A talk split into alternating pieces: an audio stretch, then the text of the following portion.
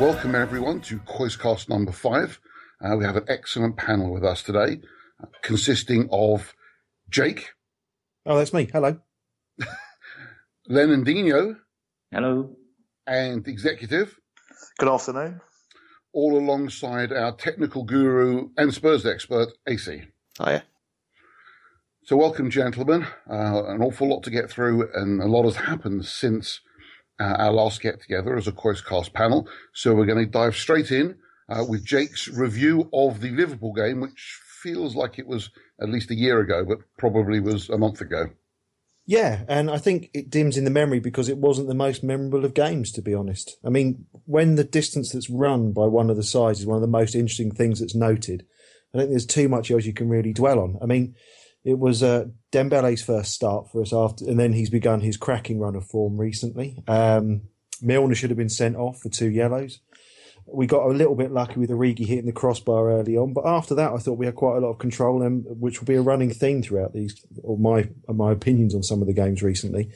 We didn't have enough up front to finish them off. NG had a couple of great shots and looked like quite lively. Eriksen's run in the second half was good.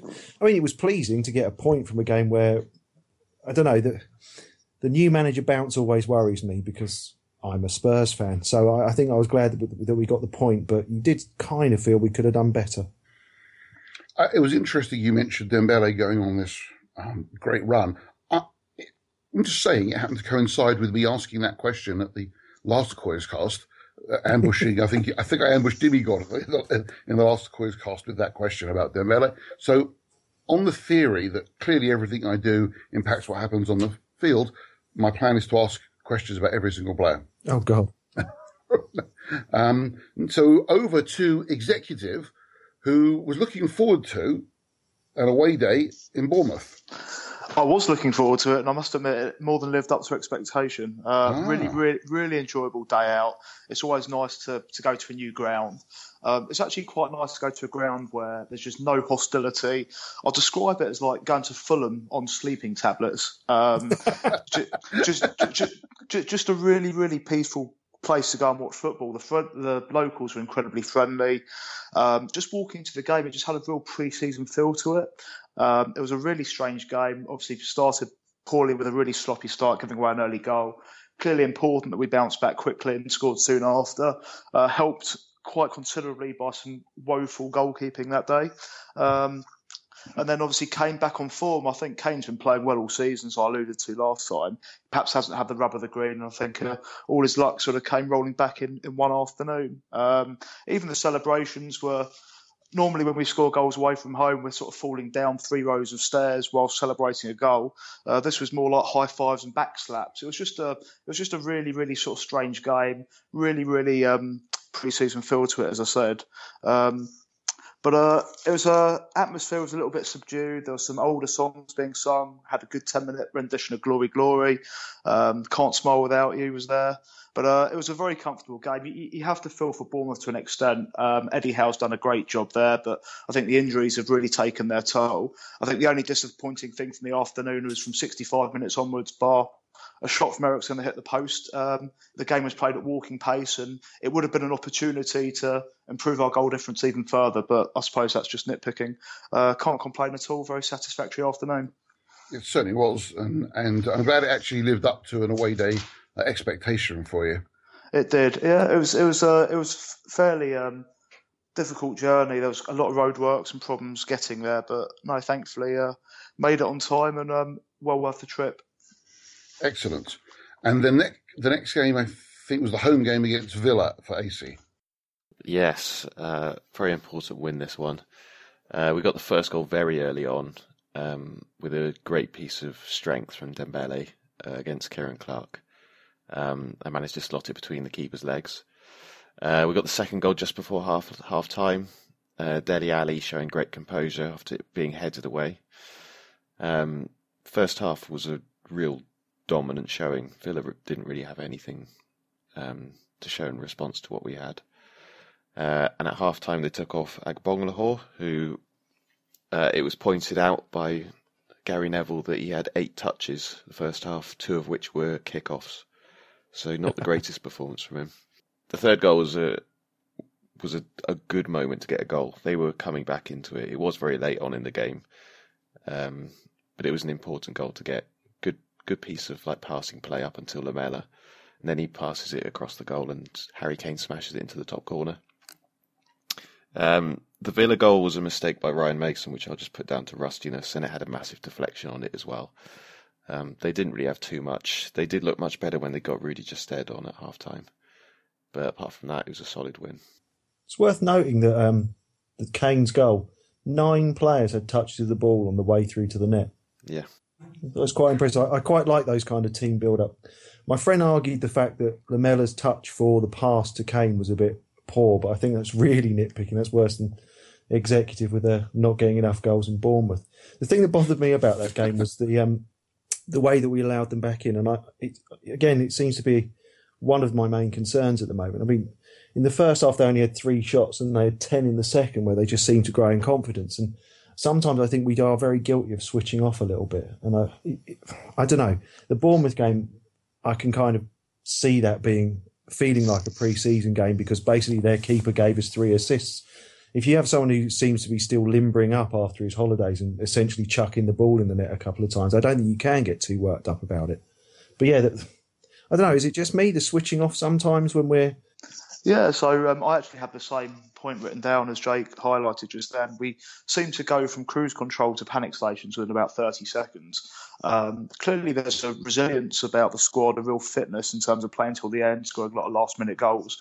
But we still have a mental tendency to switch off at times. And it's been evident a few times against sort of lesser opposition when things have been going well. And it's obviously something that needs to be stamped out. But I think every team's actually guilty of it to some extent. So I don't think it's something that's exclusive to us, but it's obviously highlighted because we watch Tottenham every week. Can I say there's sort of two parts, and one's a statement and one's a question. My statement on that is that for as long as I can remember, and I've been a Spurs fan for a long time, clearly my memory doesn't go back very far because I still can't find my keys. But I would say the life of a Spurs fan is that we never seem to be comfortable, almost regardless of the number of goal lead that we have. So that's a given. And what surprised me in the Villa game was it wasn't like we were 2-1 up. We were 3-1. Well, we were 2-1 up. It wasn't like they'd come back from 1-0 down to 1-1 and then we're going to go on to win the game. And I sometimes feel that is it possible, there's a question really, is it possible that that feeling comes from the stands to the players and makes them react with more anxiety than perhaps they should? Or is there nothing to that? Perhaps, but I just think the one thing we're probably missing, which is what's causing this, is a player to take it by the scruff of the neck when we have those scenarios. And something you saw in the Villa game was Lamela certainly grabbing it in the last 10 minutes after a pretty tepid performance from him for most of the game. Yeah, I'd agree with that. I think there is that point where, for all the unity that we have, and there's no doubt we've got enough people willing to tell people what they should be doing, at times we still don't have that maturity in the side. I mean, Hugo's our captain. You can argue about this for as long as you want, really, but is a keeper as a captain the best thing? I don't think so, but that's not a reflection of Hugo's skills or abilities. It's just not the right position for a captain. Yeah. What do the rest of you think? I thought, well, they've clearly done a big job in the last sort of 12 months getting rid of bad characters, and they've replaced them with good players, but not necessarily leaders or people with experience. And I think we've still got the average youngest age squad and starting 11 in the Premier League. So I think things like this will improve. And I think people like Kane, Dele Alli, they've got a real desire to win, but perhaps still lack the experience of really sort of taking the team by the scruff of the neck when times get a little bit difficult. But on your point with the fans, it's subjective, isn't it? I think clearly there's impatience at Tottenham, and people get nervous and panicky at times. And it has a tendency to go very, very flat at points. But I think the Villa game was just the players just literally just switched off for about 10 minutes and thought it was too easy. And how much of that is on the manager, and how much of it is on the players? Well, it's both. It's a combined effort, but I think it fundamentally has to fall with the players. I mean, the manager can stand on the touchline and scream at them, but the players need to be concentrating for 90 minutes and appreciate they've got a job to do, and that the game's not over until the referee's blown the final whistle. And I think this season you've also seen games where we perhaps haven't started very well in the first half, but once they've come out at half-time, Pochettino's got them fired up and playing well in the second half. And I just think what's happening at the moment is we're playing really well in the first half, and then we're switching off midway through the second. And Pochettino hasn't got a chance to do anything about it. He can make changes, but we haven't really got the kind of players that will turn it around in terms of driving the team on. Going back to the question of captain, and this one's for you, Lenandinho, if the choice was yours, who would you appoint as captain of the team? Well, that's a very difficult question. Obviously, Poch kind of gave it to the team to vote on last year, and it ended up being Kabul and Adebayor. So it'd be tough for, as a fan, to kind of get in behind the kind of the dressing room and to figure out who the natural leaders are. But I think what Toby has done this year in terms of pulling everybody together in a defensive unit has been nothing short of kind of astounding, really, because he was a player that I wasn't too pushing us signing, but the way he's kind of slotted in and given us that real kind of resolute defence, he would definitely be in among the candidates, and the candidates before the start of the season was probably Vertonghen, Kane, Lloris.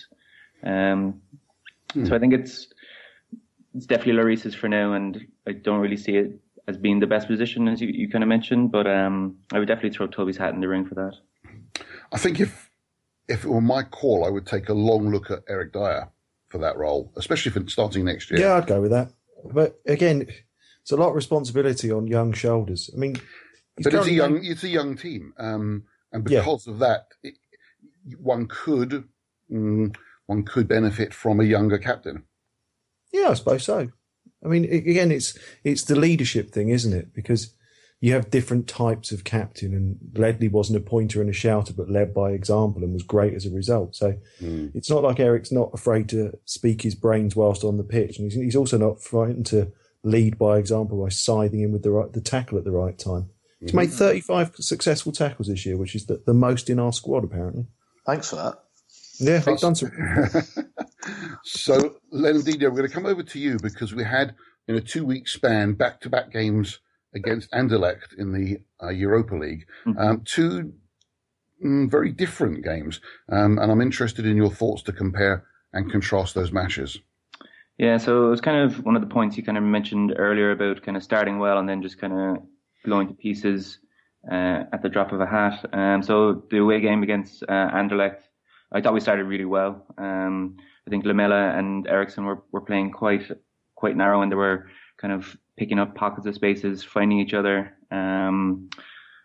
Eriksen obviously scored quite early on with quite a lucky deflection off one of the defenders' faces to put him through.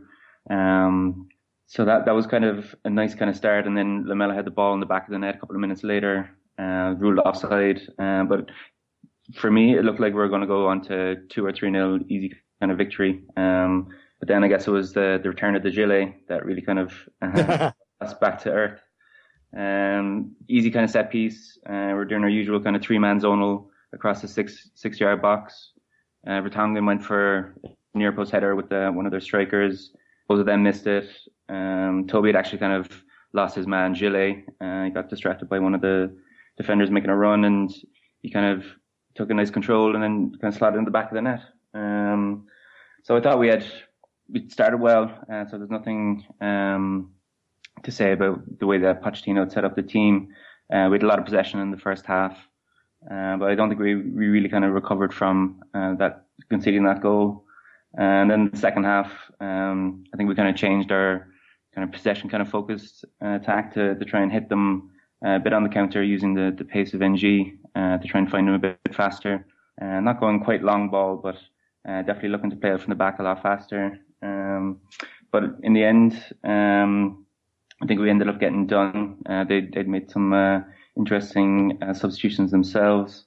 I don't think Trippier had the best of games. Conceded with kind of easy ball in between himself and Toby. Their winger would come on, not really going to attempt to pronounce his name, but basically did Kieran Trippier on his inside. Their striker had been fixing his boot, so he was in an offside position, but definitely not interfering with play. Simple cutback and slotted the ball home. So I think it kind of reflects on us that I think we started well, but I think we all kind of thought that was going to be, we could go at 80%, kind of wrap the game up quite easily. But didn't end up that way. And then in the, I guess the return leg at the Lane, the following week, it kind of started the inverse. I think Anderlecht kind of started a lot faster than we did. We kind of lacked width. Again, it was Lamela on the right, Eriksen on the left, both drifting in. So I think that kind of forced Lamela, Ali and Eriksen were kind of dropping a bit deeper to get the ball, which kind of encouraged them on to kind of do the high press to us, what we like to do to teams. But credit to Poch, because it's something on the boards that a lot of people have, I guess, kind of a sticking point with him, that he likes inverted wingers and he kind of sticks to that. But he actually kind of made the change to kind of change that midway through the first half. Not quite stick them both on the white lines, but they definitely kind of went a bit wider, and I think that's created a lot more space for us. And I really liked Ali's running off the ball. I think that's what he's better at, centre mid, as opposed to in the number 10 role where Dembele's been playing in other games. He definitely causes a lot of confusion, and that Kane goal, I think, was absolutely fantastical. Great pass from Mason into Eriksen in the pocket of space in the number 10 role. Nice little slide pass from Eriksen, and then Kane had taken it first time without barely even looking up at the goal. But if you look at Ali's run, he actually causes a bit of confusion, and the centre of defence taking Kara away from Kane's run. So I think another kind of few bits and pieces that we've kind of picked up from these games as well. And I think even in the Villa and Arsenal game as well, that Eriksen and Lamela seem to be doing a lot more from some rehearsed pieces from corners. To my mind, we should be whipping it in a bit more often than taking a short corner every time. But there were some nice kind of inside movements around the corners. So yeah, then the second half of the home game against Anderlecht kind of seemed to encourage them on a bit more. There was a couple of balls over the top that kind of, I think their centre-back Kara as well had the chance. It looked like he was going to score, but he actually kind of clipped it wide. And then Ezekiel had come on, nice player with a bit of pace, but he did a fantastic finish from a Stephen Defour ball over the top and kind of on a half volley slotted in off the post. So I think obviously the goal that Dembele scored after coming on was absolutely fantastic, and I've watched it about 5 or 6 times since, and I think if he hit it another 10 times on his right, I don't think it would have gone anywhere near the goal, but it's definitely up there for goal of the season so far for me. But I think overall, I think we might have underestimated Anderlecht a little bit. Kind of thought we might be able to go at 80% of our usual gung-ho attitude. Kind of got caught on the counter a couple of times from them. But overall, I think we've done well to kind of keep ourselves in the tie, or in good chance of qualifying for the knockout stages of Europa. So I think in terms of kind of tactics, got a hand it to Poch. He was kind of mixing it up in both the away leg and the home leg to try and change things in terms of moving players and to different positions, and then kind of changing as well from the bench. So I think it was a good result overall. Obviously thought we're going to do them over 2 legs, but I think securing that home victory really kind of eases the pressure now for the last 2 games against Karabag and Monaco. Well, thanks for that review. I'm going to jump ahead really to AC and your thoughts in general on how we've played in the Europa League so far, and the likelihood of us qualifying for the knockout stages, because clearly we're in the driver's seat in the group, but it could tighten up very quickly if things don't go well in our next game, and that game is away to Karabag. Your thoughts, please. Yes, I do agree with Leonardinho on the sort of 80%. We haven't been playing too well in the Europa League. Nowhere near is at the same level as we have in the Premier. But we are still getting the results, and we're still on target to win the group. And the other thing to also look at is playing at 80%, while it's not been giving us particularly great performances, and we could be doing much better than we currently are. We have been doing much better in the league after games. We've got 2 wins and 2 draws in the Premier League after the 4 games we played in the Europa League this season, which is a drastic improvement on what we've done in previous seasons. In terms of whether or not we're going to qualify, so we're currently top with 7, Monaco in second with 6, and both Anderlecht and Karabag have 4 points. Anderlecht ahead of Karabag on goal difference. We'll finish top of the group if we draw against Karabag and win at home against Monaco. And we'll also qualify if we lose in Karabag and beat Monaco at home. I don't think this Karabag game is as important, but if we do want to win the group, then we do need to get at least a draw. But I think we're in a pretty good position. It was interesting. I stopped being the pessimistic fan sometimes, and because of the way we've played in the Europa League, I was looking at that game in Karabag as a classic trap game for us between 2 extremely important league games, and I don't think they're not as bad a team as I had anticipated they would be when the draw was made. I didn't look at them as a team that were going to take points off us, but they've got some good results in some of their games, and they'll be saying to themselves, we beat Spurs and we're either going to be first or second in the group at the end of 5 games. So I do think it's a potential trap, but obviously time will tell. And talking of those league games, those 2 huge league games coming up against West Ham and Chelsea, Jake, what are your thoughts on those games and what do you expect to see? The games coming up? The West Ham and Chelsea games. Well, if you looked at these at the start of the season before a ball had been kicked in anger, as the cliche goes, you wouldn't be looking at West Ham and thinking that's going to be the trickier of the 2 ties. I'll go through a few bits and bobs, and at some point, if at any point you think this is where the Spurs doctor's going to come in and rescue a side, just give me a shout, because I've looked at it and there's a few stats which stick out which worry me, but we'll start with the West Ham game. I mean, the obvious thing is that whilst we're on equal points, we've got better goal difference, which is why we're ahead of them, but our goal difference is better because it's based on the solidity of our defence rather than going forwards. We're only a point better off than them in the last 5 games, and we're kind of thankful for the fact that their most influential player, Payet, is going to be out for 3 months. I mean, he's had a hand in either by scoring a goal or assisting in over a third of all their goals so far this season. But they've already got a ready-made replacement. I mean, I don't know about anyone else, but I shoved Lanzini into my fantasy league side a while ago. And normally that works to jinx any player, because that's why I do so badly in them. But, I mean, I think he's going to slip into the central role, and they'll have Moses and Zarate around him, and there'll be Kiate and Noble behind them. So they're going to be fairly solid. And with the pace of Moses, they'll be all right.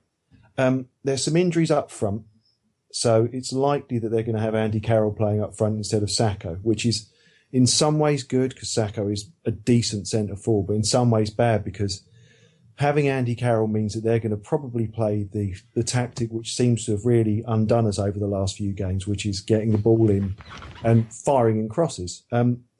Andy Carroll, if a team has Andy Carroll, the writer Barney Ronay famously wrote that they need to approach it as if they're using the carcass of a dead ox being catapulted over the citadel walls.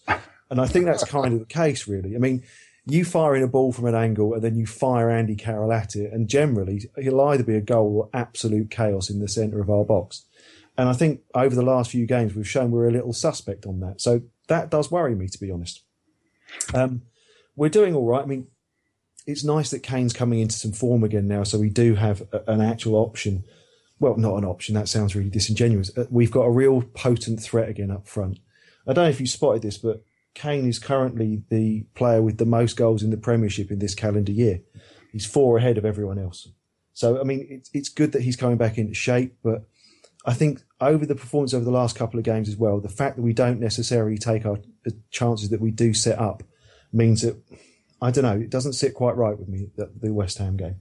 I mean, over the years, we should be good enough to get a point at least or maybe beat them, but they're in such good form at the moment. They've got one of my favourite eccentric managers in charge as well. He is quite entertaining. So it'll be a difficult one to call. The one that really sticks out for me, though, is the Chelsea game, because normally at the start of the season, you'd look and see Chelsea and there'd be all the worries. But there are some stats from this year which I found really quite worrying. Because again, like with you, Prof, it's that I've been a Spurs fan for quite a while and I'm more realistic than optimistic, I think is a nice way of putting it. They've had no clean sheets in their last 8 away games. They've only won 2 of their last 10 away games. They are the first title holders to lose 7 out of their first 12 games, and they're currently 16th. Mourinho has never lost this many games in a season before and has already been, beaten his record. Anyone starting to get a little bit worried about this yet? Oh, yes. Yeah. They've in their last 5 games, they've lost 4 and won 1, and that was against Aston Villa.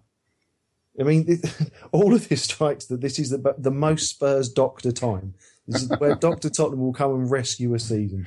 Yeah, I mean, this is the other weird thing about these games as well, and it kind of goes back into, I know we haven't discussed the Arsenal game yet, but I realised today whilst I was doing some research that today is actually my 10-year anniversary on COYS. Well, congratulations. Oh, yeah. Happy anniversary, mate. Yeah, I'm sorry for everyone involved for pretty much everything I've ever said. But, did that telegram arrive? Well, I was hoping there is the montage to music that's been prepared. Is that right? But I look back over where we were in 2005, and it's really startling, the symmetry. In 2005, the next game that was going to be played was when I joined was us at home to West Ham. For the record, we drew that game. And if you can't remember it, Mido scored early on. Anton Ferdinand scored their equaliser in the 93rd minute. From a corner. Yeah, exactly. And Pardew and the rest of the bench jumped up like they just won the World Cup and the Super Bowl. It was amazing. A couple of 2 games before that, because again, the BBC review of that game had a pull quote from their message boards. And the pull quote from their message board said, "First Arsenal, now West Ham. 1-0 is never enough. Spurs need to kill teams off." And 2 games beforehand, we'd drawn 1-1 with Woolwich, and Pires had scored in the 77th minute, just like Gibbs did in the game we've just played.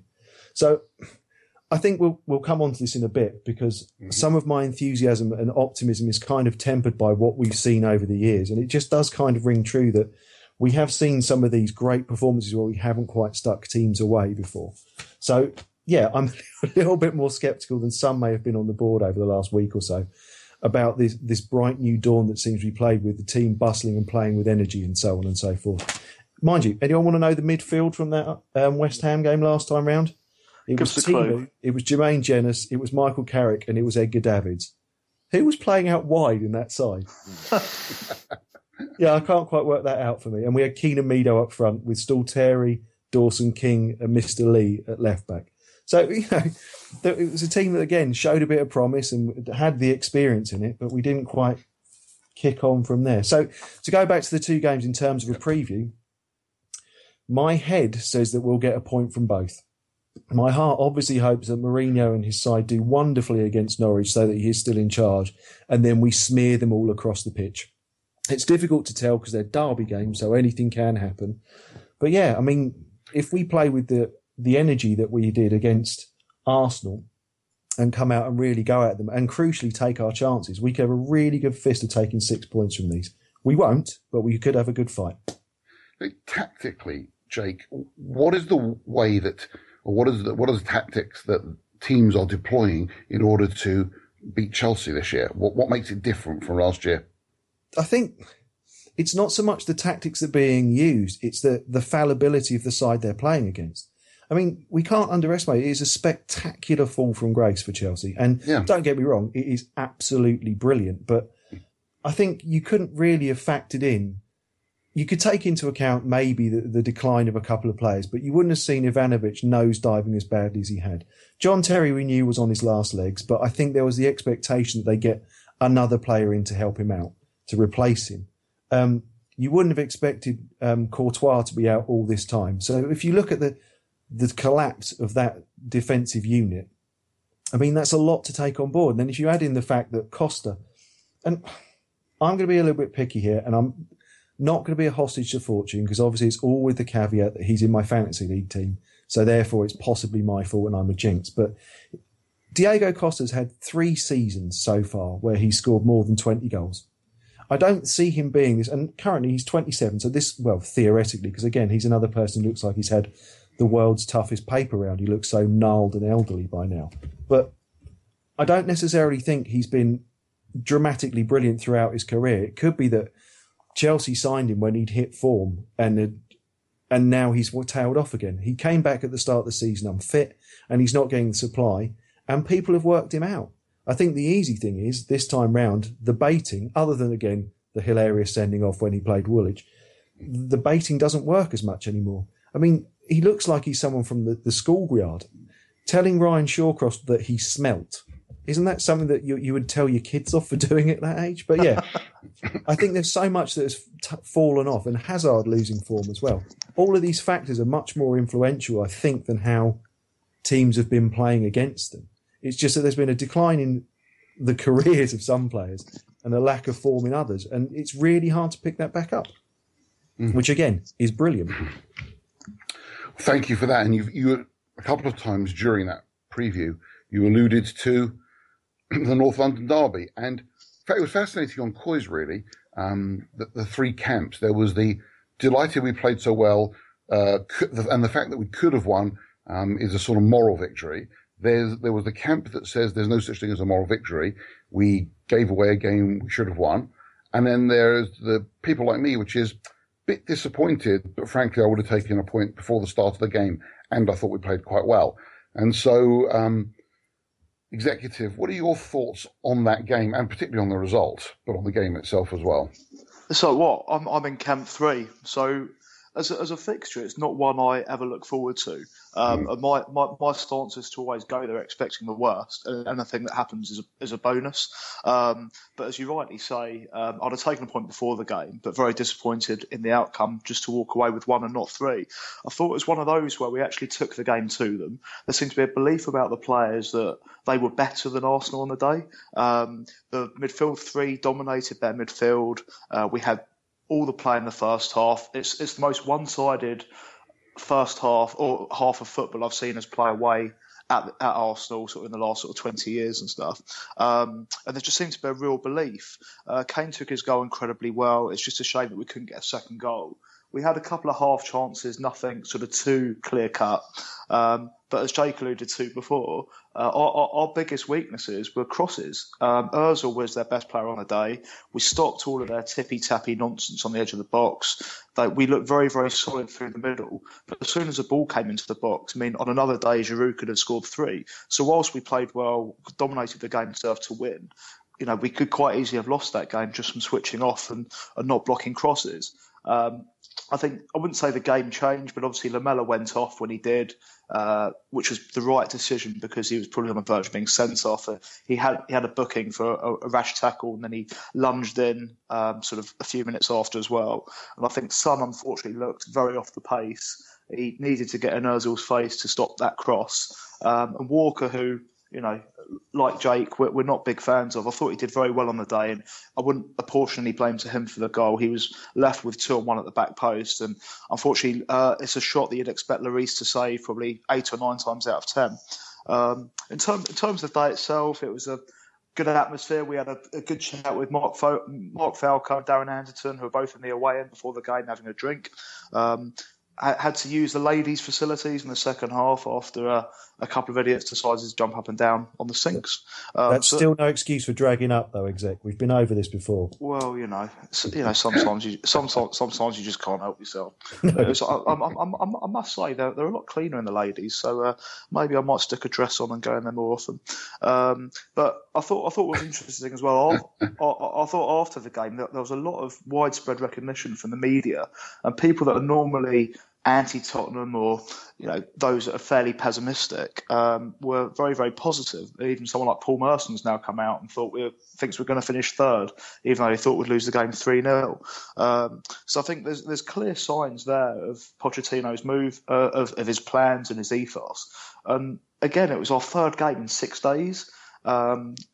So to have that sort of level of fitness and appetite to go all the way to the end was great. And it was one of those where you weren't sure if it was a good time to play Arsenal or a bad time, given the fact that they'd hilariously lost 5-1 3 days before. So to go back to the initial point, very, very pleased with the point, but probably frustrated not to get all three. On Paul Merson, do we reckon he knows what he says at any point? No. No, obviously. No idea. I don't think he could even manage a colouring in book, bless him. But yeah, still lives with his mum and dad. True fact. Oh. Wow. I was thinking about something that happened. It was probably 3-4 weeks ago.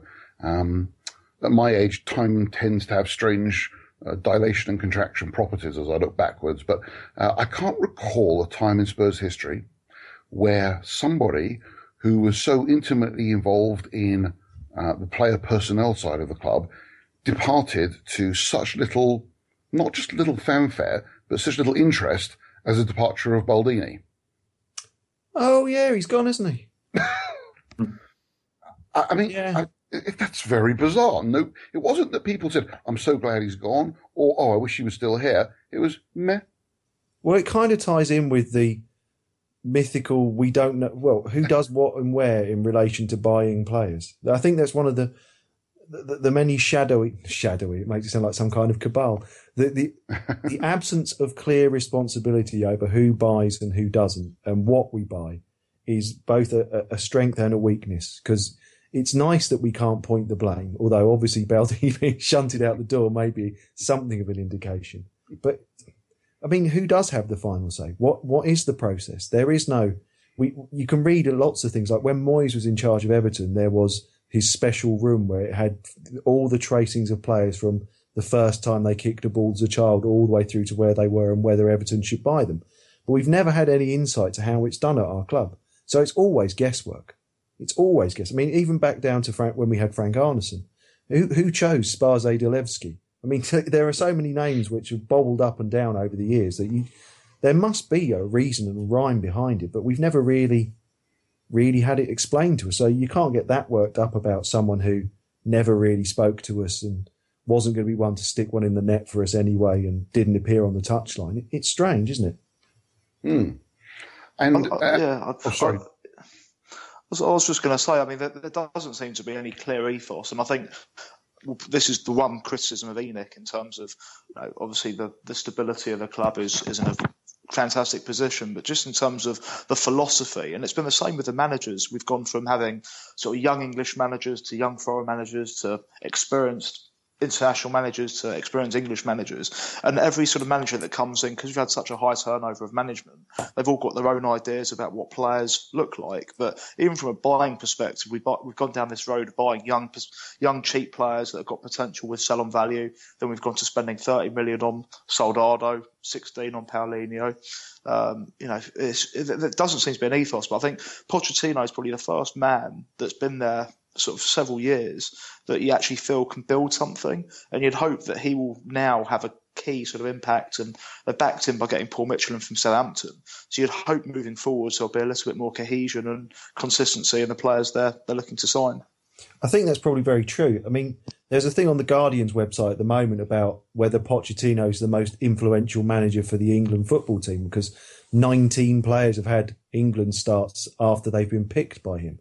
And there's, I think, the encouraging thing for me, and I know that there's been an argument in the past that we focused on buying young talent and then we had the change of heart because we got shot of Bale and spent 100 million on, well, it turns out 100 million on Chadley and Eriksen because we farmed, and Lamela because we farmed the rest out. But I think with Pochettino being someone who was earmarked quite early on and recognised as someone who brings through young players, maybe there is some sort of support for him and an understanding that this will take a bit more time. And that particularly stands out with the fact that he sends players out and they are punished and, you know, farmed off.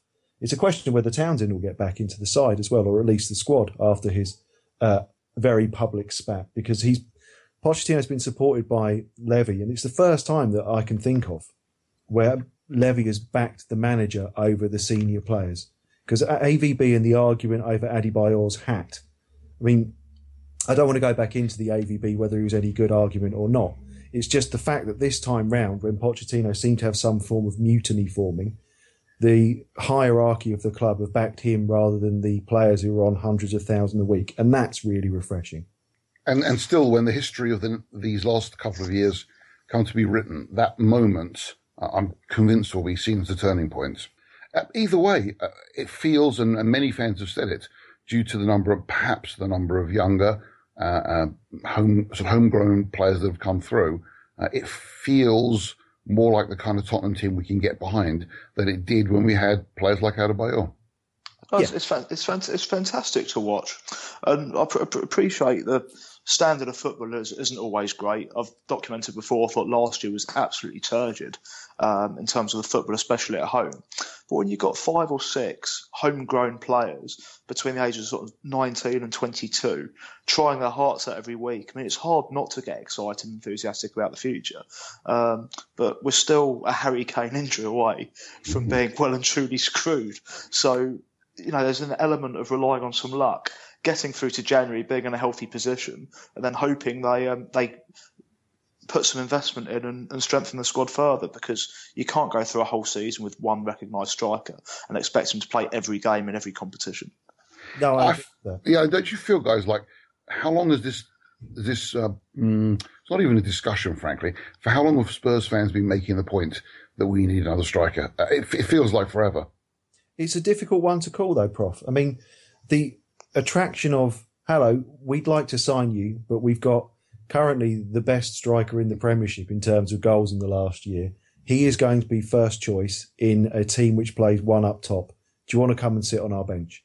And I appreciate that buying another striker would give us some degree of tactical flexibility, but Poch doesn't seem to really buy into the tactical flexibility that much. I mean, he might shun the inverted wingers every now and again, but we're likely to have one up top and then some some rapid players around him as well. So I think it's a really difficult draw.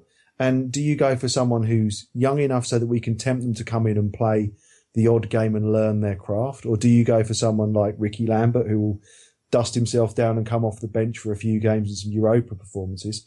Or do you try and persuade West Brom to give us Berahino for a reasonable price again and try and encourage him to develop his game? As an aside, by the way, I think Pulis absolutely tucked up Berahino after the United game. So we're going to move on now to Lenandinho.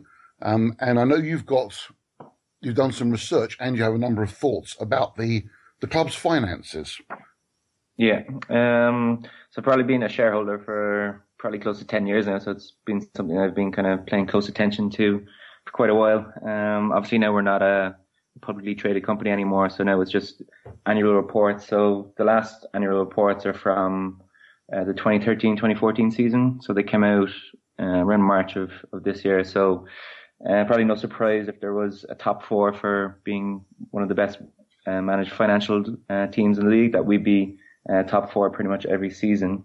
So I think we all know Levy's prudency, the amount of money that we've made off players. So that's kind of led to record revenues last year, record profit as well. So we made about 75 million after tax last year, far and away above anyone else in the league. Even across Europe as well, we're kind of coming out near the top. But I guess one thing that kind of came out from last year's reports is that we're still owed 50 million from Real Madrid for Gareth Bale. So while selling him is obviously kind of boost our revenues and our profits, there's still a lot more money to come in there.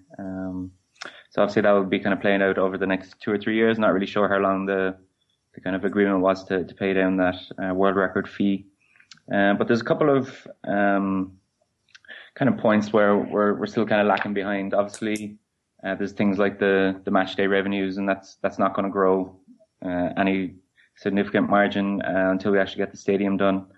So I think being able to turn profits these last kind of couple of years and maybe over the next couple as well, that we'd be able to pay down some of the expected stadium bill costs.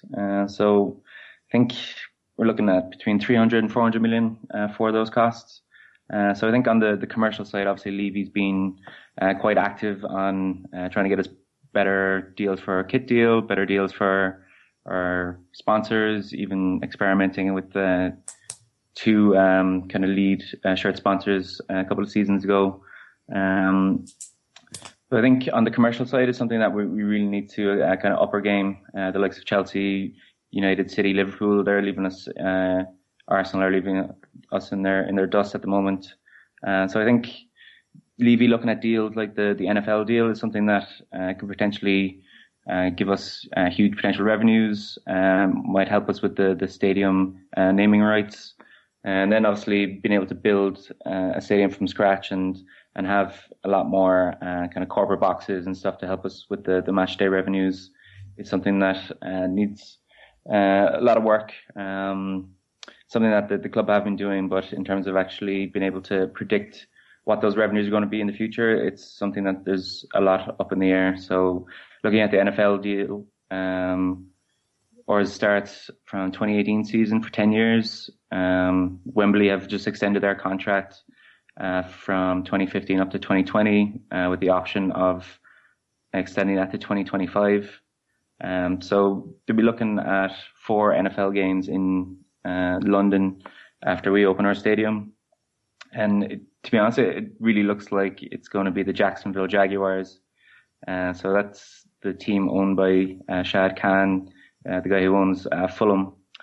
So they've signed up for the next 5 years to be playing in London, and they're looking beyond that as well. And the idea is to have a London franchise maybe 10 years from now.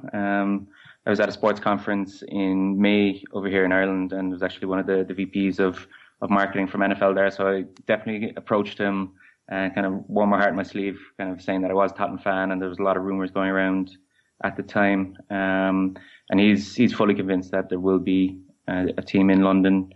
So whether that's going to be full-time at our stadium, whether they're going to share between us, Wembley, I know they've looked at the Emirates as well as the Olympic Stadium. So I'm not sure if it's going to be a split between all those venues, or whether we're going to be the ones with our custom-built NFL stadium that's going to kind of win those rights. But I think when you look at the kind of commercial deals, what United, Liverpool have been able to do in terms of kit deals, the shirt sponsor deals, and even their training kit sponsor deals, there's definitely a lot of wiggle room for us to kind of improve our revenues from the commercial side.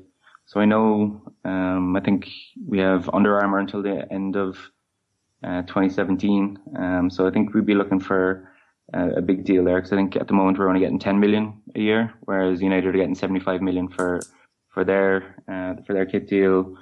Chelsea on about 30, same with Arsenal, Liverpool on 44. So I definitely think there's room for us to kind of double ours to 20 million.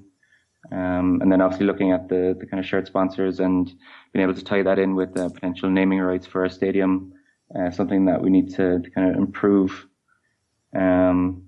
But again, it all comes down to Enoch's plans. Obviously, there's been kind of rumours of Kane Hoy coming in last year to act on behalf of a potential takeover deal. So that was kind of quickly kind of faded away into insignificance. Haven't heard too much in terms of a potential takeover since. But with the new TV deals coming in, and then I think it's from next year, the Champions League has been boosted as well by about 50%. So again, any potential for us to qualify for the Champions League is another area where obviously the upward reward for that is quite significant, and even more so from next year. So I guess with that in mind, and the profits that we've ran for last year and the year before, I would like to see Levy kind of dip in this January and be able to use some of those finances to kind of take a punt and really back the team to finish 4th or even 3rd this year, like Merson has predicted. Because the rewards for getting to Champions League this year are more significant than in previous years. And obviously, even just from like on the pitch performance, being able to have a team so young, being able to achieve so much so fast under a new manager would be put us in really good stead for future developments. And I don't know if any of you guys listen to the Football Weekly podcast, but in their review of the North London Derby, Barry Glendenning actually kind of said that the Spurs team have kind of changed a lot. And maybe not this season is going to be a year, but he thinks next season that we could definitely be like title contenders, which hasn't really been mentioned since the Harry Redknapp kind of era where we were kind of chasing Man City and Man United at the time at the end of January. So I definitely think the finances are there for us to be able to do something. Obviously, our kind of net spend kind of tactics for the last number of years under Levy have been quite apparent. I think under Enoch at the very start, they were willing to kind of spend not huge monies, but they were definitely kind of running at a loss. And we've definitely kind of completely flipped around in terms of being high net spenders, high net receivers of transfer funds. So I'd be interested to hear all of your guys' thoughts of, I guess, how Enoch have performed over the last kind of number of years. Obviously, we've seen the bail money kind of come and go, but in terms of like fans there at the game every week, what do you guys think of the Levy-Enoch situation? Because around this time last year, I think it was probably at the highest we've ever seen, the kind of Levy out kind of brigade. So, yeah, what are your thoughts? I certainly want him around until we've got the stadium built, at least. I mean, I'm pretty happy with Levy overall. Well, ultimately, they've done their job, right? So we've got the sixth. Where you finish should be reflected by the size of your wage bill. We've got the sixth-highest wage bill, and traditionally we finish fourth, fifth, or sixth. So in that regard, you have to say that the performance has mirrored what it should achieve. I think the frustration really comes from opportunities of not kicking on when we've had a real opportunity to. So we finished fourth twice in the last 8 years. If we'd have had increased net spend in key moments, in key windows, I'm pretty sure we'd have come fourth at least twice more. I think certainly one season under Redknapp and one season under AVB would have come fourth both those seasons had we actually kicked on and invested at key moments and addressed glaringly obvious weaknesses in the squad. But you can't fault him. But I don't love him. I don't actively want him out. I'm just a little bit sort of bleh. Yep, I think I'll echo that one as well. I mean, it's always better the devil you know, or grass isn't always greener. But we've tried this before. I was one of the idiots after we lost to Birmingham in the League Cup many moons ago that was at the gates shouting about sugar out, and I helped give out leaflets, not as many as the much revered Sideways, who was a very quiet but very interesting man on our boards. So I got really bought into this, and I wanted him gone. And if you read anything about the creation of the Premier League, it was no coincidence to me that Sugar was a man who had a company that sold skyboxes and decoders, or satellite dishes and decoders, which the main use was Sky. And he was the one that was shouting, blow them out of the water about the ITV bid so that Sky could get the football. It's almost like there's some kind of link. I don't necessarily think he bought the club in an altruistic gesture so that he could support his boyhood club. So replacing him with someone who, I don't know, they did all the right things for me. They sacked George Graham as soon as they possibly could, which was always going to be one of the best things they could do for me. They got Glenn Hoddle in, which was magnificent. And then you get into the thing where their business acumen doesn't necessarily tie in with their understanding of the way that football works. Because you can argue they either sacked Hoddle too early or they sacked him too late, depending on how you believe the timing. And it's the same again with some of the other people they brought in. The timing and how they've done it doesn't necessarily work out with how you'd like things to run. So would we be better with someone else in? I don't know. As executive pointed out, we're about right for where we should be. We should have bought some players in or, you know, to dared and done a little bit earlier in some instances in some transfer windows. I mean, just to touch on that point about Real Madrid owing us 50 million quid still for Bale. Is that right? That's amazing. Yeah, well, obviously there probably would have been some payment this past summer, but we don't have those kind of details in yet. So it does make it sound like football's equivalent of the Littlewoods catalogue, though, doesn't it? One other point, though, about the way things are going. Just to project into the future, would it be sod's law or would it be very Spursy if we did qualify for the Champions League in the seasons when we're not going to be in White Hart Lane? or when we qualify, or when we finish fourth and England lose a place, and it's only the top three that get in there. Yeah, well, yeah, it's one of those, isn't it? One of the two is most likely to happen. Yeah, yeah. But apparently the MK Don Stadium is quite intimidating for teams like Bayern Munich and it's an absolute cauldron. Yeah, absolutely. Yeah. Well, my thoughts on this are, I guess, a thought and a statement, or maybe a thought and a snippet, which are that we have such an interesting young team until the time comes where I don't fear every transfer window that a Eric Dyer or a Dele Alli or a Harry Kane is going to get sold. I won't be completely satisfied with our owners or our situation. And I understand that that is a perhaps unrealistic expectation, but truly that's how I feel. It's so hard to have long-term stability if you're continually selling your best players. So they're my thoughts on that. And right now I don't have that confidence that clubs can't come in and grab those players. The second thing was something you mentioned, Lenandinho, about the NFL and particularly about Jacksonville, where there have been rumours of Jacksonville moving to the UK. In fact, I believe if it was up to the owner, he would be moving to the ground, a revamped ground of the club he currently owns.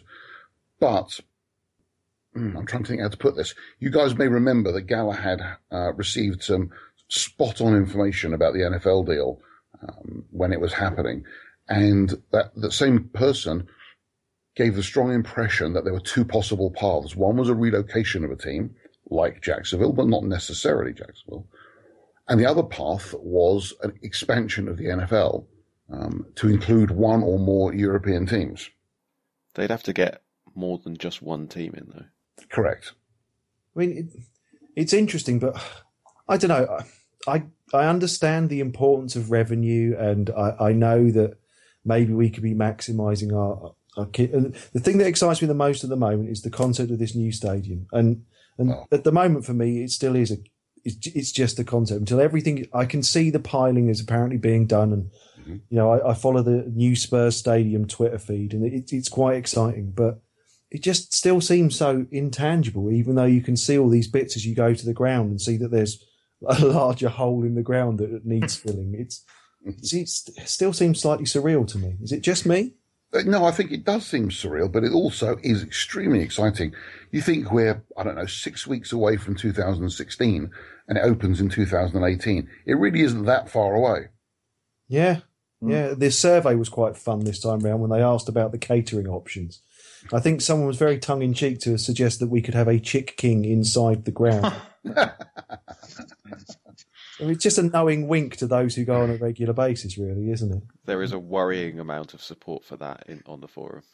Yeah, well, each their own. If you want your fried chicken, you might as well make it a local source. I made the point, and I think I've mentioned this before, in the actual questionnaire that you could be selling unicorn burgers in a swan-based brioche. It doesn't matter if you have the serving staff who can't operate a till and seem to have no inclination to engage with the person waving money at you.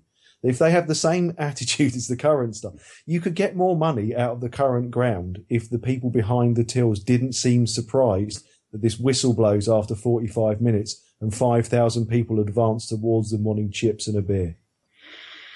Over the last few weeks, we've seen the debut of a young, I think 18-year-old, I believe, a young midfielder, Joshua Anoma, has played, I think he's had 2 sub-appearances in the league and maybe a couple in the Europa. Obviously, it's way too soon to tell what he's going to become, but I'm interested in your initial thoughts. He made his debut in the Villa game, his Premier League debut, and he looked tidy, but he's never been on the pitch for more than sort of 10 minutes, so it's very difficult to tell at this point. Yeah, he was one of the 9 that had a touch for Kane's goal, though, if you're interested. It was Mason and Vertonghen who weren't, just so that... Drop them, obviously they're going to be dropped. Yeah, it's glad. And he looks like as AC pointed out, he's not been there long enough. But if Poch trusts him to bring him on ahead of Townsend, then fair play. I think there must be something about him. Poch has an eye for young players, in terms of bringing them on and developing them as people who'd be useful for the side. So I'm confident that he'll come on and do a job for us. He looks quick, doesn't he? He's quick and he's direct.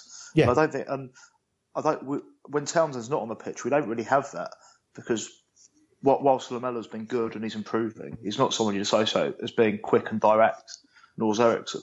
So I think it's another option to have. And obviously, if Townsend's clearly misbehaved and he's out of favour and fundamentally he's not particularly good, we do need other options in wide areas that can cause a threat. Well, NG's supposed to be that as well, isn't he? And again, going back to that Liverpool game, he was so close to opening his account early on. It all seems a little bit promising. I mean, the reason I brought up Onoma, other than the fact that he's a new player to the squad, is I think he's the youngest player in the squad, and that they're bringing him on ahead of even other touted, previously touted players through our youth team, like Tom Carroll, who's 5 years older, or Harry Winks, who's older. I think it's quite interesting. They must see something in him to have promoted him in the pecking order above those players, as well as the example you gave was Townsend. I think Onama's a lot more creative than, say, a Winks and a Carroll. I don't actually rate Carroll that highly. I quite like the look of it, Winks, but I think he will be one of the deeper midfielders, if anything. Mm-hmm. But you may not make it. But Onoma is more of a creative player. Maybe the fact that there are so many good young players coming through is why Tommy Carroll always runs and is constantly looking over his shoulder.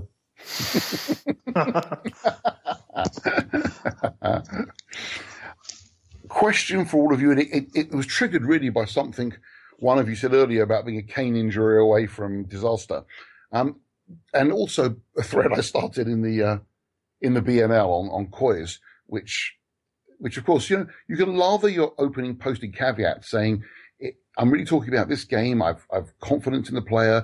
I'm just saying in this game, he might have looked a bit rusty. And then you get these responses like, keep the faith and well, I believe he has a future, as if the initial post hadn't said that. But it made me think about what is your confidence level like to have Son play the lone striker role if Kane is either injured or needs a rest. And I was going to ask you, Lennon-Dino, what do you think? Yeah, I definitely think he's got the ability to do it, but I think the team will probably need a bit, so much of a rejig, but the kind of tactics on the pitch. I think he'll definitely need a lot more runners around him. So I think having a player like Dembele behind just to kind of give him some support, and then having players like Ali, maybe even Mason, kind of running beyond him, definitely that would be able to kind of alleviate some of the kind of pressure points on Son. Obviously, he's not as big as strong as Harry Kane, but I don't think we really kind of play that way anyway. So obviously, I think he needs more time to adapt in the league, because obviously getting over his injury, and he hasn't really played that much in the league either.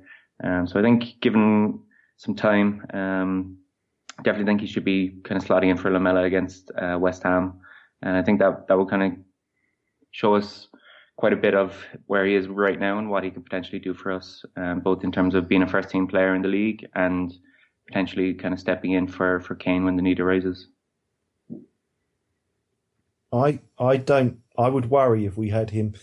I think you'd have to adjust the formation to recognise the fact that Kane isn't there, rather than playing a lone striker. I'm not saying a 4-6-0, but something to establish the fact that we don't have. So it might even be worth, and again, this might be worth noting, that I'm encouraging the deployment of Dembele, but having someone who is taller, who can hold the ball up as Dembele does, and recognise that's what the strength of Kane is as a lone striker. It's to be able to bring others into play and then move into space.